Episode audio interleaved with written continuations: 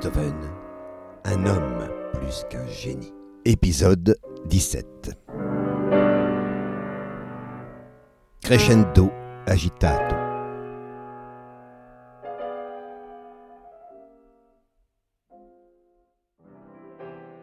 Peut-on seulement envisager un avenir sans assise solide dans son passé?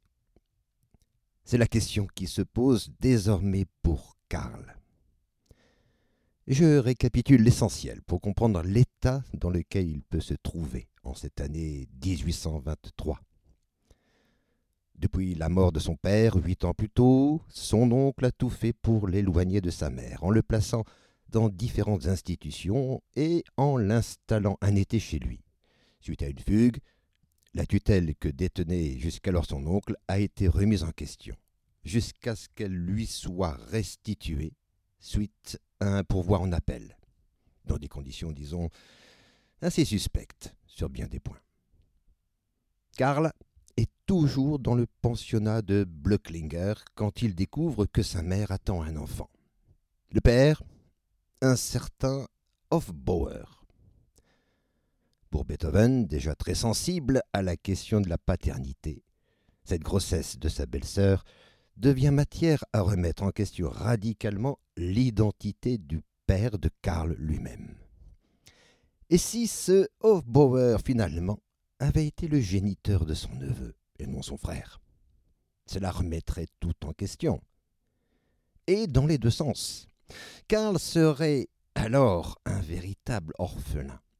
Et le titre de père dont il s'arroge serait à la fois plus simple, puisqu'il ne serait même pas l'oncle de l'enfant, mais en même temps plus compliqué, car celui-ci ne s'inscrirait absolument plus dans la lignée des Beethoven. Et cela, on l'a vu, est essentiel pour lui. Karl, quant à lui, ne pouvait vivre que difficilement l'arrivée d'une petite sœur, nommée Ludovica comme on l'a vu la dernière fois. Car la légitimité de son père est là aussi remise en question. Jusqu'alors, contre les excès de son oncle et tuteur, il pouvait se rattacher au nom de son père, et ce par l'intermédiaire de Johanna, sa mère. Mais que celle-ci est un enfant avec un autre, et le voilà livré à la férocité de son oncle qui veut occuper cette place à son endroit. Après la mort de son père huit ans plus tôt, c'est à présent sa mère qui l'abandonne, comme si elle l'amenait à perdre son père une seconde fois. Tout cela, en tout cas, ne peut qu'avoir pour effet de faire vaciller ses repères les plus solides. Karl a maintenant dix-sept ans. Ce n'est plus un enfant, mais il lui faut encore attendre sept ans pour être considéré comme majeur, car à cette époque, c'est à vingt-quatre ans qu'on le devenait officiellement. Et la question de son avenir se pose forcément, même s'il dépend encore de son tuteur. Pour l'heure, il est inscrit à l'université pour suivre des cours de philologie. Son niveau reste très bon dans les langues antiques, notamment en grec. Il loge toujours chez Blöcklinger, mais cela ne saurait durer éternellement. Il est plus que temps qu'il en vienne à s'installer chez son oncle. La première et seule fois où Beethoven avait accueilli son neveu chez lui, en 1818, s'était soldée par la fugue de l'enfant, couru se réfugier chez sa mère. Il avait alors douze ans. Il a désormais dix-sept ans. Il a l'âge de comprendre. Comprendre, aux yeux de son oncle, qu'il doit se soumettre à sa volonté. On a pu voir qu'il en allait ainsi chez Beethoven. Vers le 20 août 1823, Karl quitte donc l'établissement de Blöcklinger pour s'installer chez son oncle. Il est pour l'heure à Baden, dans sa villégiature d'été. Vu les excès dont il a su faire preuve dans le passé, on se doute que celui-ci aura le plus grand mal à admettre que son neveu puisse avoir l'autonomie que son âge, même s'il est loin d'être majeur aux yeux de la loi, réclame pourtant. Karl n'est plus un enfant, il n'est plus celui que Beethoven pouvait gronder ou culpabiliser, voire battre quand il le fallait, comme il l'avait fait avec son frère quand ils étaient encore à Bonn. Et l'oncle va la prendre à ses dépens, au moins un soir. La veille, Karl a bu plus que de raison, et il en est venu insulter son oncle. Peut-être même l'a-t-il battu. Le lendemain, il se confond en excuses dans un cahier de conversation. Voici ce qu'on peut y lire. C'est l'ivresse qui m'a poussé. Si tu peux me pardonner, je te promets que je ne boirai plus jamais une goutte de vin, de façon à ne plus jamais me trouver dans cet état. Je t'en supplie encore une fois. Pardonne-moi. Voilà incontestablement la preuve que Karl n'est vraiment plus un enfant. Il s'agit toutefois d'un incident isolé, et il n'en sera plus jamais question par la suite. Et puis, si la violence est ici incontestable, parce qu'avouée de la part de Karl, il en est d'autres formes, plus insidieuses, en restant sur le plan strictement psychologique, dans un contexte où l'autre est, même au nom de la loi, dépendant de soi. Hormis cet incident qui a vu Karl insulter son oncle, en étant en état d'ébriété, il semble que dans les premiers temps, ça ne se passe pas trop mal, même si Karl est régulièrement chargé par son oncle de s'occuper des affaires relatives aux domestiques. Et quand un problème se pose, c'est lui, Karl, qui est tenu pour responsable. Il écrit dans un cahier de conversation de cette période, je cite, Chaque fois que tu as des différends avec les domestiques, c'est à moi d'en supporter le blâme. Je ne vois pas pourquoi. Cela pourrait passer pour anecdotique, mais ce rapport domestique n'est pas sans rappeler plusieurs choses. Tout d'abord, Beethoven a toujours besoin de quelqu'un pour l'aider dans la gestion du quotidien. On se rappellera notamment, je le répète, ce qui s'est déjà passé cinq ans plus tôt, en 1818, à Mödling, avec les domestiques qui avaient réussi à mettre Johanna en contact avec son fils, dans le plus grand secret. C'est ce qui avait conduit, on s'en souvient, à la fugue de Karl sitôt rentré à Vienne. Mais ce n'est pas tout, comme on va le voir plus loin. Karl est contraint de devoir faire face à ses problèmes de domesticité alors qu'il est à l'université et que le travail qu'il doit fournir devient conséquent. Mais pour l'heure, Beethoven ne saurait prêter une attention trop grande, car lui aussi est en plein travail. Il est en train d'achever sa neuvième symphonie. Je m'arrête un instant sur ce chef-d'œuvre, car à plus d'un titre, il est particulièrement lourd de sens dans les circonstances actuelles de la vie du compositeur.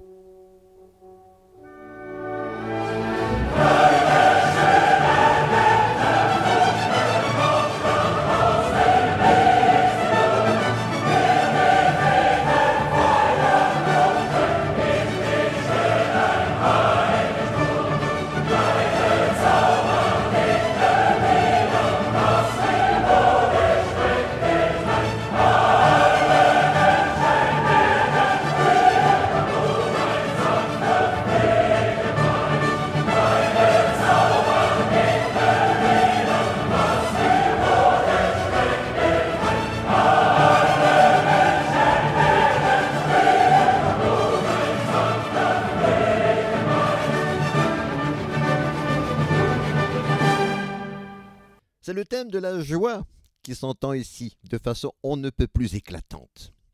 Beaucoup de biographes s'arrêteront sur le contraste saisissant qui se présente entre cette joie et la misère du compositeur, notamment au niveau de sa surdité. Le jour de la première, la cantatrice, Caroline Unger, a même dû aller le chercher pour qu'il se retourne devant les applaudissements de la foule qu'il n'entendait absolument pas. Voilà en vérité une scène des plus tragiques, qui présente Beethoven victime de sa surdité et en même temps incapable de réaliser l'effet de sa musique sur les autres. Il s'agit là d'un contraste qui concerne néanmoins le seul compositeur érigé en héros. Mais il en est un autre de contraste qui mérite d'être souligné. Beaucoup moins visible celui-là parce qu'éloigné des vivates du public. Je veux parler de celui qui se présente entre l'éclat de cette joie dans la symphonie et la misère d'un quotidien, où sa surdité se le dispute avec les tourments d'une cohabitation avec son neveu, au nom d'un titre de père qu'il ne peut revendiquer qu'en pure perte, parce qu'impossible à obtenir. Ajoutons à cela les éternels conflits avec les domestiques, et on prendra la mesure que c'est un gouffre qui se présente entre l'aude à la joie et la vie qu'il mène au moment où il le compose. On peut être touché par l'histoire d'un compositeur célébré dans le monde, qui n'entend pas le succès de son œuvre. On le sera sans doute beaucoup moins par celle d'un homme, seul, qui se bat avec lui-même avant tout. En tout cas, au moment où Karl s'installe chez lui, Beethoven est tout entier dans la composition de sa symphonie. Et c'est pourquoi outre celles qui concernent la domesticité, les crises, pour présentes qu'elles soient de temps à autre, n'ont pas l'intensité qu'elles ont pu avoir naguère. Pas encore. Octobre 1823. C'est le retour à Vienne. Nouveau déménagement, car Beethoven, avant de partir à Baden, a eu un gros différend avec son propriétaire. Il en est coutumier, franchement. Il s'installe donc avec son neveu du côté de la Landstrasse, au numéro 323, dans une bâtisse ayant pour enseigne aux belles esclaves. La vie poursuit son cours, sans qu'un incident important ait lieu entre Beethoven et son neveu. Plus encore, le 15 décembre 1823, Karl pose une question qui ne peut que ravir son oncle. Quel est le jour précis de sa naissance? Ne peut-on se fier qu'à son extrait de baptême qui indique le 17 décembre? Une telle référence à son origine ne peut que cautionner l'idée que son neveu s'inscrit dans sa lignée. Et c'est peut-être la raison, d'ailleurs, pour laquelle il se montre de façon exceptionnelle très prévenant auprès de Johanna. Le 8 janvier 1824, il lui écrit pour lui envoyer, de sa part et de la part de Karl, les meilleurs vœux pour la nouvelle année. Et il va jusqu'à proposer de la soulager financièrement en prenant à sa charge la moitié du montant qu'elle lui paye chaque mois. Cela est beau, cela est étonnant. Mais il y a un dessous à cette volonté. Parce que Beethoven informe Bernard de sa décision et de l'intention qui la sous-tend. Hofbauer, qui a eu une petite fille avec Johanna, considère Karl, je le cite, comme son fils, et qu'il serait bien de lui, c'est une chose probable. il ajoute ceci de décisif. Je pourrais, au fond, amener Karl à se rendre compte de sa mauvaise conduite.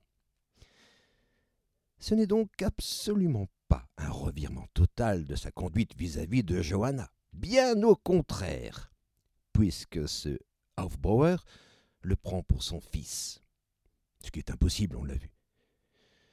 S'il le prend pour son fils, c'est bien qu'il assume matériellement sa paternité. Dès lors, Karl se rendra compte que sa mère a trompé le père qu'il croyait avoir jusqu'alors. Par conséquent, il sera d'autant plus enclin à considérer son oncle comme le seul susceptible d'occuper à ses yeux une telle fonction. En tout cas, tout semble aller dans le sens d'une accalmie avec Karl. Mais il est vrai, euh, je le répète, dans sa nouvelle demeure, aux belles esclaves, Beethoven met un point final à sa neuvième symphonie. Et c'est là aussi qu'il composera les six magnifiques bagatelles opus 126, dont je vous fais entendre la première.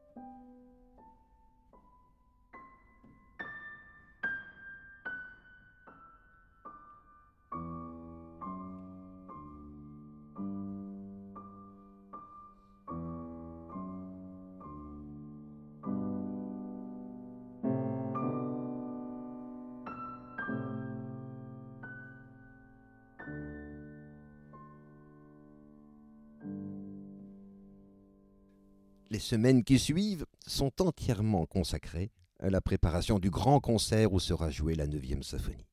Ce concert aura lieu le 7 mai 1824 et ce sera un triomphe, on le sait. Mais, mais après la gloire, qui sait à quoi on peut s'attendre? Pour l'été, Beethoven ne partira pas cette fois dans sa chère campagne. Il s'installera dans un faubourg de la ville, à Penzing, tandis que Karl, pris par ses études, restera dans l'appartement de Vienne. Le logement de Beethoven est magnifique. De grandes baies vitrées laissent entrer la lumière, comme s'il se trouvait parmi les arbres qu'il aime tant. Mais il y a un inconvénient. Ces baies vitrées donnent sur une voie passante. Et les promeneurs peuvent donc aisément le voir travailler. Des groupes de curieux régulièrement s'arrêtent devant sa maison. Certains n'hésitent pas à s'approcher de la fenêtre. Évidemment, Beethoven ne le supportera pas longtemps, et un mois plus tard, il quitte Penzing et se rend de nouveau à Baden. Quoi qu'il en soit, c'est vraisemblablement lors d'une visite dans ce logement de Penzing qu'une discussion capitale a lieu. Karl se met à douter. Il n'est pas sûr de réussir ses examens. Il se sentirait honteux de redoubler son année. Surtout, lui qui a montré un véritable don pour les langues antiques remet en question son orientation. Les études de philologie ne semblent plus lui convenir. Sans doute faut-il entendre avant tout la peur de l'échec et la difficulté pour lui d'envisager un redoublement qui l'amènerait à être dans une classe en dessous de ses actuels camarades. Il écrit d'ailleurs lui-même sur un cahier de conversation. Abandonner de telles études, soit. Mais pour quelle réorientation? Karl a bien du mal à l'annoncer à son oncle. Il veut, oui, il veut embrasser une carrière qui n'a rien de commun. Il veut être soldat. Attention, s'empresse-t-il d'ajouter, il ne s'agit pas de s'engager simplement comme n'importe qui dans les rangs de ceux qui servent de chair à canon. Les études restent nécessaires pour atteindre le but qu'il s'est fixé dans l'armée. Je le cite, La discipline est certainement très sévère, mais les mathématiques et l'art des fortifications ne comptent pas comme des matières de peu d'importance. Soldat. Le neveu et pupille d'un génie de la musique que les Viennois viennent d'acclamer pour la neuvième symphonie et jusqu'à ses fenêtres à Penzing, ce neveu veut devenir simple soldat. Pour Beethoven, il n'en est évidemment pas question. Le projet de Karl restera lettre morte, pour l'instant en tout cas. Peu après cette annonce de Karl d'ailleurs, Beethoven confiera au facteur de harpe londonien, un certain Stumpf, qu'il désire envoyer son neveu en Saxe à l'université. Il apprendra l'anglais, et il ira chez vous, à Londres, pour devenir quelque chose, écrit-il à Stumpf. Beethoven n'entend rien, assurément, de ce que tente de lui dire Karl, à savoir son désir de s'engager loin de cette vie qui lui semble de plus en plus invivable. Son oncle lui a déjà volé son passé, voilà qui lui ferme de surcroît les portes d'un avenir qu'il veut choisir. C'est la première fois que la question de l'avenir de Karl se pose avec tant de netteté. Et on voit bien que, si le neveu en est à douter, Beethoven, lui, sait, même à sa place. C'est pourtant un signal d'alarme qu'il conviendrait d'entendre chez Karl dans une telle remise en question de son avenir. Mais Beethoven, faut-il le rappeler, est sourd à plus d'un titre. Beethoven est donc de nouveau à Baden. Karl, qui doit préparer ses examens, reste toujours dans l'appartement de Vienne. Assez souvent, il vient passer la fin de la semaine chez son oncle.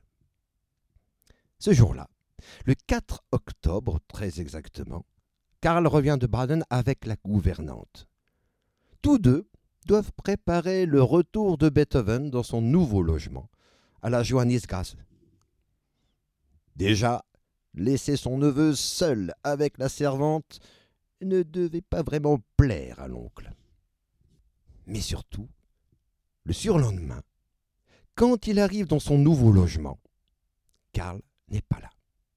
De la panique. Immédiatement, Beethoven écrit à son ami, l'éditeur Tobias Haslinger, qu'il envoie son domestique enquêter. Il faut absolument le retrouver.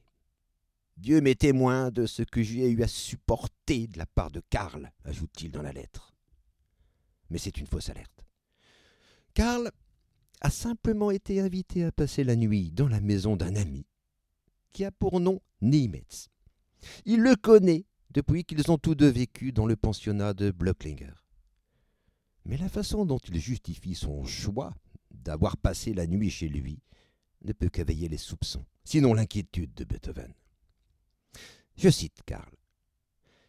J'étais chez la mère de Niemetz. Elle est venue hier et m'a invité de vive voix, puisqu'elle a vu que je dormais mal ici. Je ne voulais pas accepter, mais comme je voulais aller à l'hôtel et qu'elle me connaît depuis longtemps, j'y suis allé.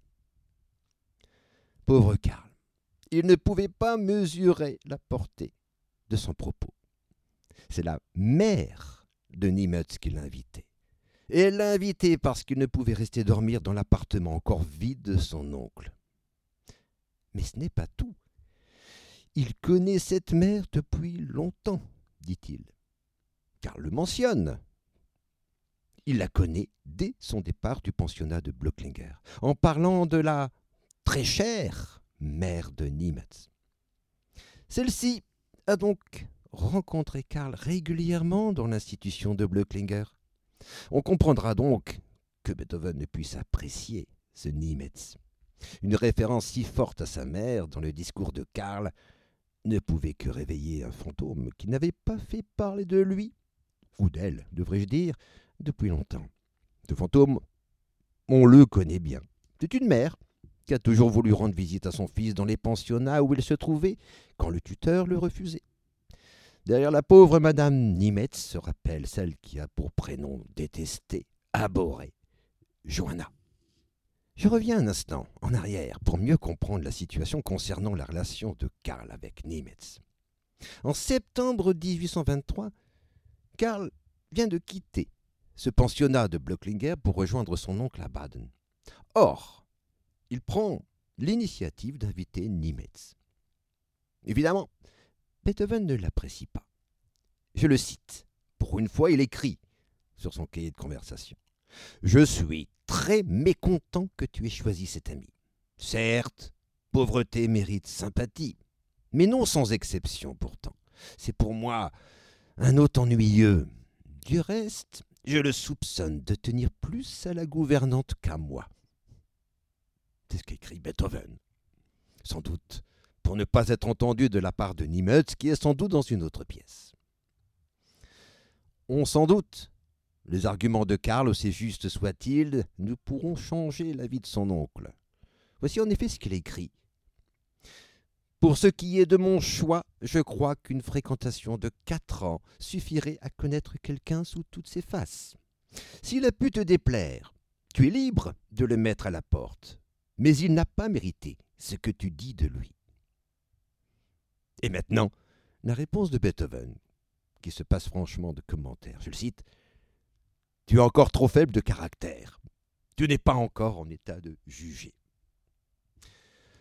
Au niveau de la force et de la finesse argumentative, on a déjà vu mieux chez Beethoven. Il suffit de se rappeler le contenu du mémorandum de 1820 pour trouver un écho tout à fait probant. Beethoven semble confirmer, avec Karl en tout cas, qu'il n'est pas loin de devenir le champion de l'injonction paradoxale. Que peut répondre en effet son neveu à l'accusation de faiblesse de caractère? S'il répond violemment, Beethoven aura tôt fait de trouver la preuve de la justesse de son avis. N'est-il pas vrai qu'il n'y a que la vérité qui blesse? S'il ne répond pas, l'effet est le même, qu'il ne dit mot consent. Le message est donc celui-ci. Montre-moi, Karl, ta force de caractère en te soumettant à mon avis. Autrement dit, montre-la en faisant le contraire de ce qui attesterait que tu possèdes cette force. En tout cas, on le comprend on ne peut mieux.